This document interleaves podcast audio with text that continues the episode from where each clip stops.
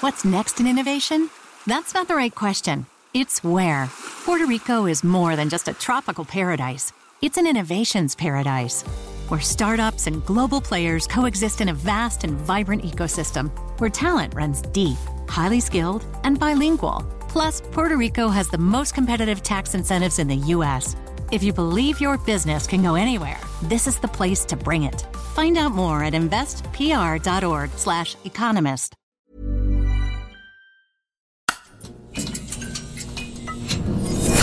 The Economist.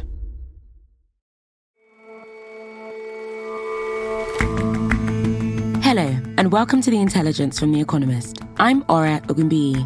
And I'm Jason Palmer. Every weekday, we provide a fresh perspective on the events shaping your world.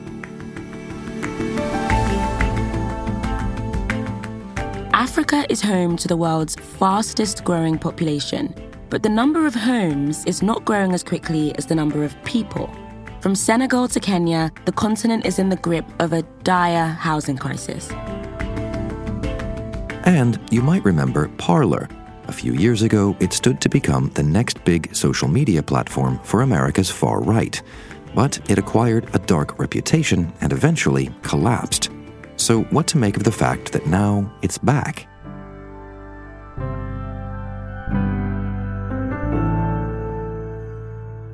First up, though,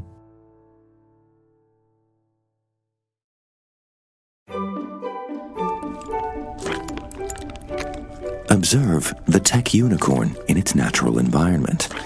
Most often found prancing on the slopes of Silicon Valley, eating its fill of venture capital, excreting rainbows. To find this majestic species, you just follow the trail of rising valuations. Not so long ago, you could find them everywhere. Five years after starting the company in 2013, it was valued at a billion dollars, making her one of the world's youngest female tech unicorn founders at just 30. Uh, valuations were really high. We've got a record number of unicorns. We didn't even used to talk about unicorns a couple years ago. You are founders of the long lasting unicorn companies, the real ones that are built to last. But in a story as old as time, the species is now threatened by a changing environment. Interest rates, inflation, uncertainty, all rising. Those rainbows are losing their sheen. LinkedIn just laid off nearly 700 employees. Qualcomm is planning to cut more than 1,200 jobs. Google, Amazon, and Snap are among the companies continuing to downsize. Mark Zuckerberg's year of efficiency back in focus this morning after another round of sweeping layoffs and job cuts. In 2021, 344 unicorns, that is, companies worth more than a billion dollars, were born in America. Last year, only 45 of them. The tech unicorn has become a vulnerable creature. The total funding for American startups fell by almost half from its peak in 2021, which was around 350 billion that year, to around 170 billion in 2023. Shailesh Chitnis is a business correspondent for The Economist. During that period, the number of new unicorns that have been minted has plummeted even further. It fell by almost 88%. And so, what that means is investors in existing unicorns, which have been essentially stuck at the gate looking for an exit, are now wondering how they can recoup their returns from these investments. The age of unicorn is essentially over. And why is that? Why has the, the unicorn, uh, is it becoming a, an endangered species? So, one reason is that interest rates have been rising. And with that, what has happened is the era of cheap money is essentially over.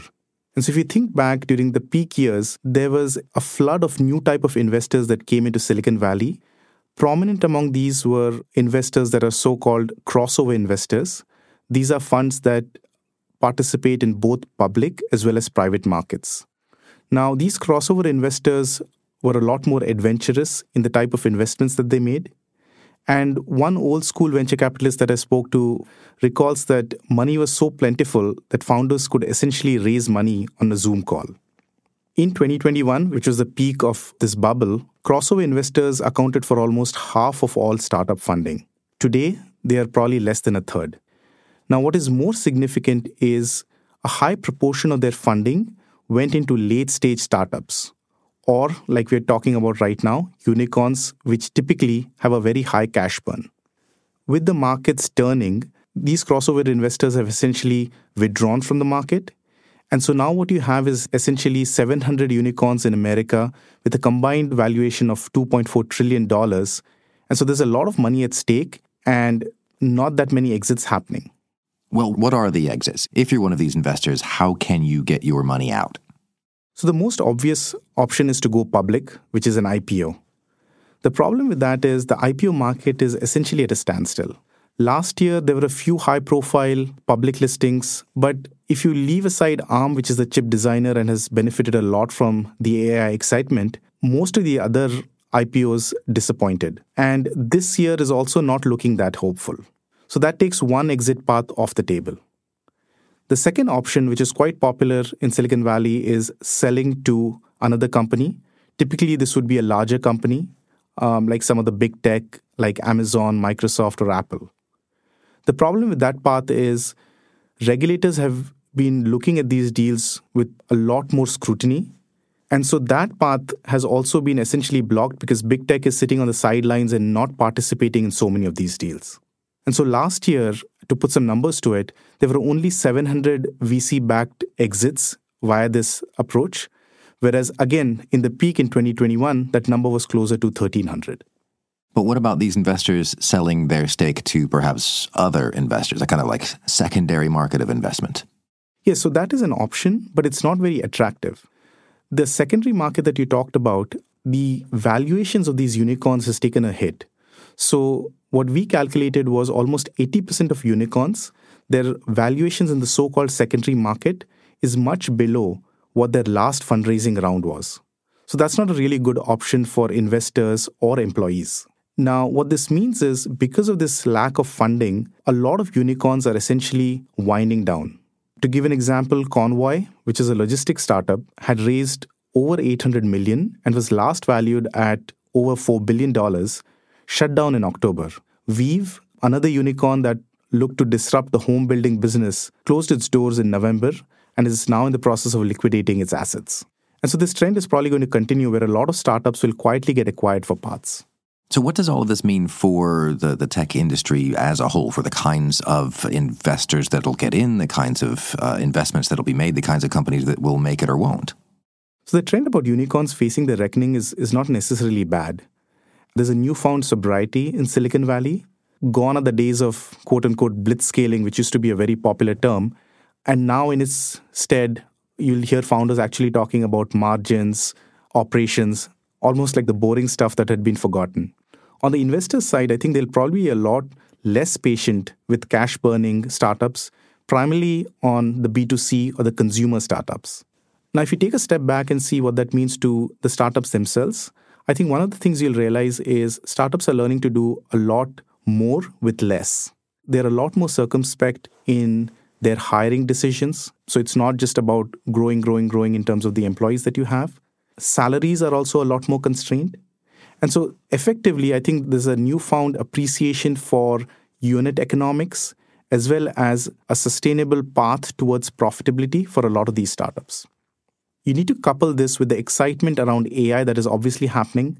And so, I think when you combine these two trends, what this means is the new generation of startups that we're going to be seeing are going to be a lot more serious, a lot more focused on margins, as well as taking a longer view of their business in terms of sustainability. Shailesh, thank you very much for your time. Thank you for having me.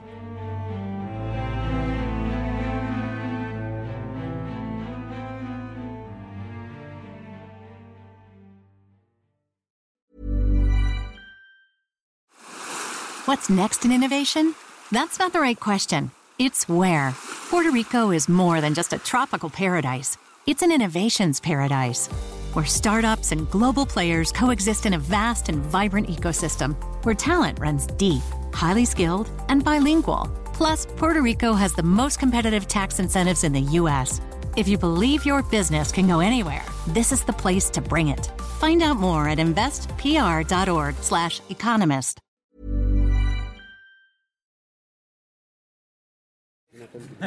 Ibrahima Diouf, D-I-O-U-F. D-I-O-U-F. Ok, Ibrahima Diouf. Et vous êtes le chef de construction Vous êtes qui Ibrahima Diouf is a labourer living in Dakar, the capital of Senegal. Kinley Salmon is The Economist's Africa correspondent. He makes bricks on a construction site in Ngor, at one of the capital suburbs, and he took a break from shoveling sand and cement to tell me why he can't manage to buy a home. Jamais. Jamais, jamais, jamais. Pourquoi? Bon, parce que je travaille jour. Hmm. Ouais. C'est pour cela c'est pas facile. Ouais. Et donc vous he says he needs guarantees for a loan and that he will never, never, never get one because he works day to day without a permanent contract. Vous avez des familles Oui. Oui, j'ai une femme avec sept gosses. Sept C'est bon. Ok, donc il faut, il faut beaucoup de travail. Ah, oui. ouais, ouais. He joked that with a wife and seven kids, he needs a lot of work just to stay afloat. And Ibrahima's story isn't rare. It's extremely hard for people right across sub Saharan Africa to qualify for a mortgage. There is, of course, though, great need for housing, and many, many people in Africa are desperate to find a way to get into better quality housing. And that creates sort of tremendous opportunities, but it's going to require you know, a whole new way of thinking to make sure people can afford even the cheapest of homes. What's the state of the housing market across the continent? There are unfortunately huge problems in the housing market. I mean, in African cities, about half of the continent's urban dwelling population lives in what the UN classes as slums.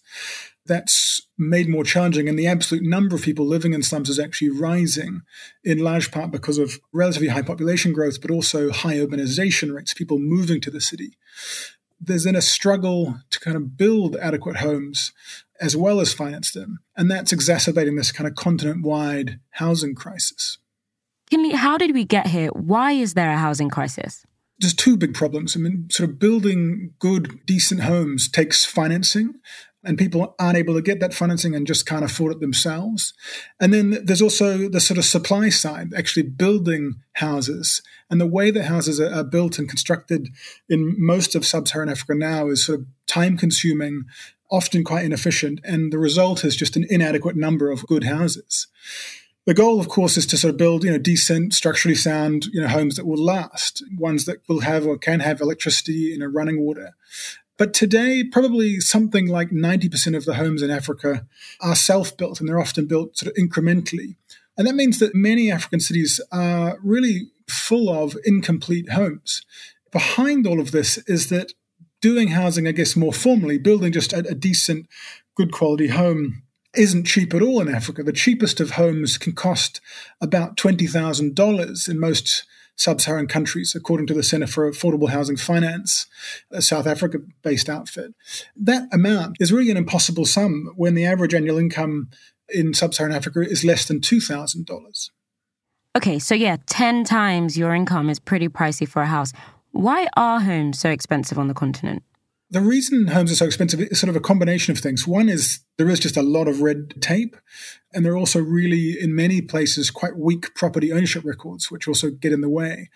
On the red tape side, in Kenya, for example, the colonial era laws sort of still require that you know a new two bedroom home should have a car park. That's just terribly inefficient use of space. On the issue of land titling, there just in many, many African cities, there aren't clear titles for land. Only 4% of the countries in Africa have mapped and registered their private land in their capital cities. That creates a problem for developers who want to be sure that the piece of land they're building on that they definitely own it before they go ahead and invest. So that slows down supply. And it also puts off banks who might lend to sort of would-be buyers because they think, well, if things go wrong, they've got no certain collateral that they can go and get. And then on top of that, you've got, you know, in many places quite a heavy reliance on imported materials, sometimes also because colonial era building codes imply or require it. And now, for those who do manage to get mortgages, what do the rates look like? I think it's firstly worth just underlining kind of how few people there are who really do manage to get mortgages. In Uganda, for example, there's a country of about 50 million people. There are just 7,000 outstanding home loans at the moment. So it's a real problem to get one. But the rates are a problem too. They are unaffordable for most people. I was told by the World Bank that a good rule of thumb is that you know a loans rate needs to be in the single digits for it to be kind of realistically affordable at a sort of reasonable scale. But only about a third of countries in sub-Saharan Africa, at least where there's data available, have rates in the single digit at the moment. That's partly because central bank rates are high in Africa, and it's also because there just isn't much long-term financing available where people can borrow long term, actually that's often gobbled up by governments wanting to borrow for their own spending pushing up rates further is that most Africans work in the informal sector, but that doesn't come with income statements. And so banks are just very, very reluctant to lend when there's sort of uncertainty about the income of the person they're lending to. And then as a result, they, of course, push up rates higher to compensate for that risk. Okay, this does sound rather bleak. Is there any hope that things could turn for the better? I think there is, but clearly it's going to require quite a radical change in the way things are currently done. You know, there's now, I think, a growing view from people I spoke to that sort of Western style mortgages just aren't the right tool for the vast majority of people in sub-Saharan Africa. So people are trying different things. There's innovative new ways of financing. Some banks are trying to offer, you know, shorter loans for families to build an additional room to rent or for a house extension. So sort of financing how houses are actually built, you know, incrementally. I spoke with Housing Finance Bank in Uganda, a partially government backed bank, and they do this with loans worth typically about $4,000. The average length for those loans is about three years, although it can go longer. And they accept things like kind of motorbikes or even appliances like a fridge as collateral instead of formal land title itself. But this helps sort of dodge, at least in part, the tricky issue of, of the lack of land titling, which gets in the way of normal mortgage lending. And Housing Finance Bank told me that the loan repayment rate is good. People aren't defaulting. They say this is sort of an efficient use of capital. So there's sort of real possibility that building incrementally like that can help increase the kind of quality and, and quantity of, of good housing. But even if it becomes easier for people in the informal sector to borrow, you still need to measure someone's ability to repay, right? That's exactly right. There's also some interesting efforts by startups to try and solve this problem. One Indian outfit called Scintellect is using an algorithm to try to test informal workers' credit worthiness. They look at what people do for work, even in the informal sector. Are they a tailor or do they sell food on the street, for example? And they might also look at kind of people's mobile money payments. A lot of these transactions are done on mobile phones. They even use geolocation data to sort of say, okay, is this person selling food near a perhaps a more upmarket business district, which would give us confidence that they're going to have a kind of good income stream over time. They've just partnered with Kenya's largest microfinance organization, in part to help work on potential loans for housing extensions. So there's really some innovative and interesting stuff happening here. But an even more consequential shift may actually be away from small scale building and perhaps even away from individual home loans. How so? Given just how much need there is for good quality housing, there's a case, I think, for bigger developers to play a, a really serious role. And sometimes they can solve problems that smaller players can't. Companies and governments, as well as some sort of international institutions like parts of the World Bank, are now looking increasingly to move away from sort of mortgages altogether and to shift to rent to own models or just outright rent. They talk about viewing housing like infrastructure, like a big solar panel development. So I think there's real reason to be optimistic that these different models, perhaps all of them in, in, varying degrees, point to a change in the way people will get into homes in cities in Africa. The challenge, of course, is for this to sort of change and work fast because there are already you know hundreds of millions of people in African cities in need of decent housing and there are going to be many many more quickly. So really this change can't come soon enough. Kinley thank you so much for joining us. Thank you.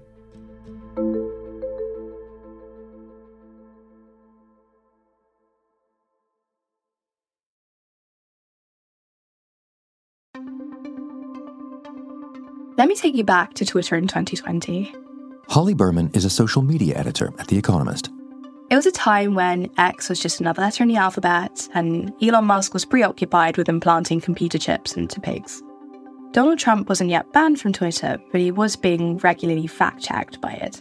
And some Republicans were getting tired of liberal big tech companies telling them what they could post, so they started to defect to a rival platform called Parler. Now, Parler looked similar to Twitter, but with less content moderation and so came hashtag Twexit, as people announced a migration from Twitter. Many of President Trump's supporters are flocking to a different social media platform. It's called Parler. The company- Since then, Parler has earned a darker reputation. Parler could soon be at the center of an FBI investigation. Messages exchanged on Parler have been presented in court as evidence to convict rioters who broke into the Capitol on January 6, 2021. For a time, Parler was taken off of Apple and Google App Stores. There was a legal battle with Amazon Web Services, which hosted Parler, and Kanye West briefly tried to buy it in 2022. Kanye West is buying the conservative social media platform Parler. Eventually, the app went down altogether. But now it's promising a big comeback after being acquired by a Texas based company called PDS Partners. So, Holly, before we get into Parler's potential return, what has the company said about its association with the January 6th insurrection? So, Parler rejects the association with January 6th. Shortly after it all happened, the previous owners wrote a letter to the House Oversight Committee, and in that letter, they denounced what they described as big tech scapegoating of Parler. They also said that Parler had shared concerns about violent activity happening on the platform with law enforcement before January 6th happened. I spoke with the firm's returning chief marketing officer, Elise Pierotti. When people hear about Parler, there is this tendency to associate it with January 6th, and I, wonder what your response is to that. Yeah, well, my response to that is that many like other platforms existed when that event happened. Many people organized to be at that event on all different platforms. However, Parler was the only one that was scrutinized. When you actually go, she claims that Parler's move to return in an election year is coincidental. We're a technology company. We're not thinking about politics. And it's true that Parler isn't the only fringe platform to have won favour among those on the right, but it is the best known. It also wasn't the only social media service to be cited in the House's January 6th report. Facebook, Twitter, Telegram are all in there, but the committee does note violent posts on Parler, some of which were advocating for civil war. So I think it's going to be really hard for Parler to shake that reputation off. And others agree. I spoke to an online misinformation expert at Boston University called Joan Donovan. It's hard to imagine that the brand itself, the name Parler, has shed the public understanding of the app as being a place that many who were part of January 6th got organized. And- she says that these associations with January 6th will probably be very hard to let go. I guess the question, quite apart from the associations with January the 6th or otherwise, is will people come back? Yeah, so it's unclear. I mean, for one, Twitter or X as it's now called looks very different under Musk's ownership. You're probably more likely to see a liberal user threatening to leave than someone on the right. And Elon Musk has weakened a lot of X's fact checking tools that were quite robust in 2020 as part of his own free speech crusade. You can go to his profile and see him sharing posts where he calls America's voting system insane and says things like, why you can't trust the media to his 172 million followers. And that's a big audience. By comparison, at Parler's peak, it had 20 million users, according to some estimates. I guess it's kind of hard to put that number in context, though, the degree to which the return or the demise of any one platform that isn't the big one, how much that matters. I mean, how should we think about this? Yeah, so it's really hard to know because it's very difficult to quantify social media's ability to influence extreme political acts. There's been a lot of research since January 6th happened that's tried to connect the dots between social platforms, polarization, and violence. And a few studies are starting to paint a more nuanced picture of that link. I spoke with Daniel Karell, who's a sociology professor at Yale University, and he co authored a study on Parler, platforms like it, and civil unrest there isn't a clear understanding amongst scholars the degree to which social media can contribute to offline collective action like protests or other sort of politicized behavior. He says that Parler's unique contribution to January 6th is actually very unclear. It was unclear whether media is affecting them or whether they already have certain beliefs. He found it unlikely that someone could be radicalized by posts on Parler alone, but he does think that the platform attracted like minded people with pre existing extreme views. So, in essence, it created a space where these ideas could be affirmed. And if you take a bigger step back, you could understand how Parler, which was this loosely moderated forum, became a place where storming the Capitol seemed like an almost normal thing to do. But it does seem clear that extremist views are going to be held and are going to be talked about, whether they be on Facebook or X or Twitter. It's sort of hard, as you say, to quantify just how much it matters whether there is a platform that is widely known to lean one way or the other. Yeah, exactly right. So Social platforms are important because you can kind of understand from a public perspective what people are making of certain events or what their opinions are very broadly. But I think it will be critical this year to understand more about how our online habits are changing. So, private encrypted channels are growing in popularity and they offer unfiltered conversation, fewer prying eyes, meaning that a lot of the conversations that might have been happening on public profiles could now be going into private channels and will be harder to see. But actually, the bigger thing that overtakes this discussion of content moderation is the power of the charismatic figure in the middle that can rally others to their cause. So people wouldn't have shown up to the Capitol on January 6th if they didn't genuinely believe that the election had been stolen from Donald Trump. So whether we see these conversations happening on Parler, whether Parler's user base returns or grows is something that we still need to wait and see. But the conversations it hosted haven't really gone away. Thanks very much for your time, Holly.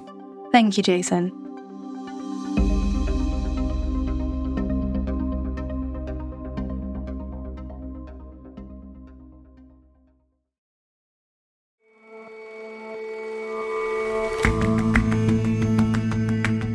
That's all for this episode of The Intelligence. We'll see you back here tomorrow.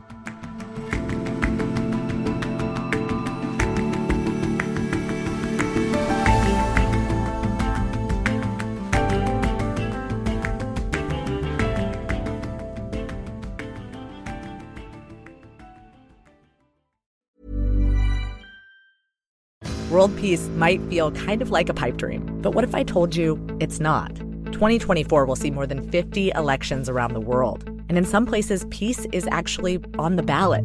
One reason is because countries in Europe and Latin America have been experimenting with this thing called feminist foreign policy. Because right now, the way that we wage war and peace, it's kind of a boys' club. The new season of Things That Go Boom from Inkstick Media and PRX is coming March 18th. Find it wherever you get your podcasts.